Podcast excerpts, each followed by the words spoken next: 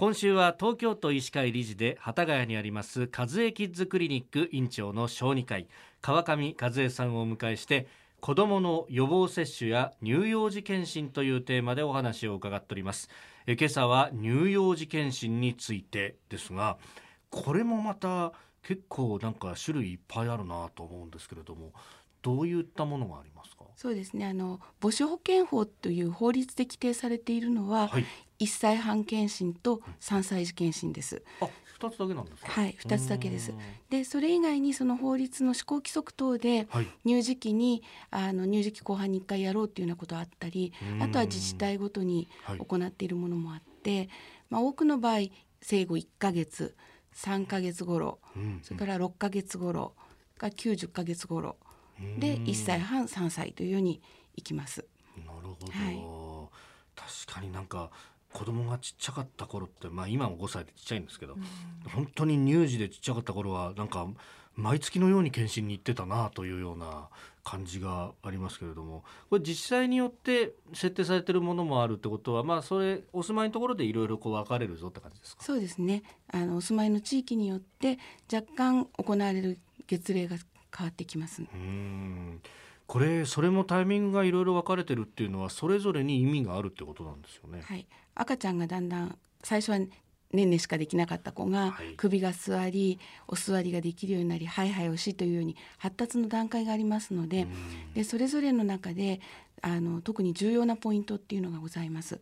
でその時期をだいたい検診の時期に当ててるというのがこの時期なんですね。えーなんか確かあの子供のその反応だけじゃなくて親にもこう質問事項みたいのがあったように記憶してるんですけどありましたよね？はいあります。あの一つはやはりお母さんたちがあの今はマンションで一人で育児とかってこともありますのでお母さんの心の状態を伺ったりとかあるいは育児を手伝ってくださる方がいらっしゃるかとかそういったことを伺っております。うん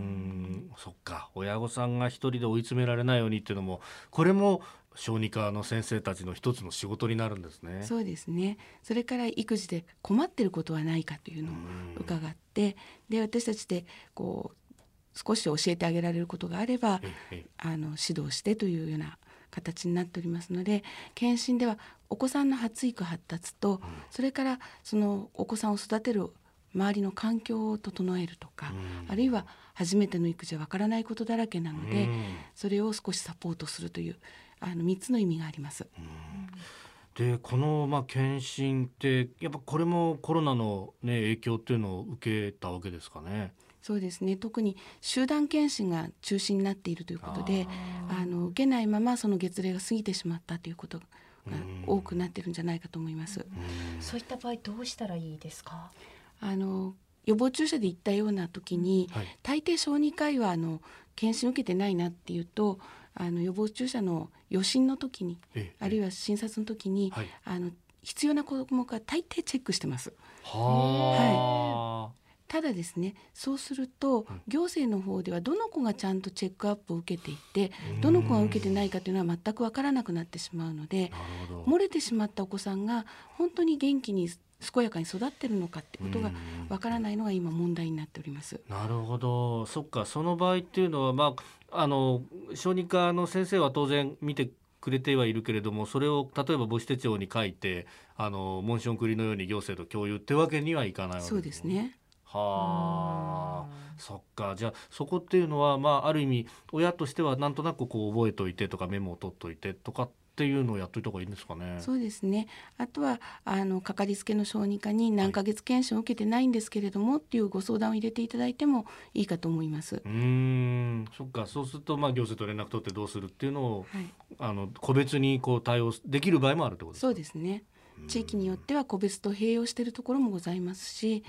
あるいは残念ですけれども自費で受けていただくということは可能です。なるほど。まあ、そのあたりはねかかりつけのお医者さんに聞いたりあるいは自治体にちょっと相談をしたりと、えご確認いただければと思います。和江キッズクリニック院長川上和江さんに伺っております。先生明日もよろしくお願いします。ありがとうございました。ありがとうございました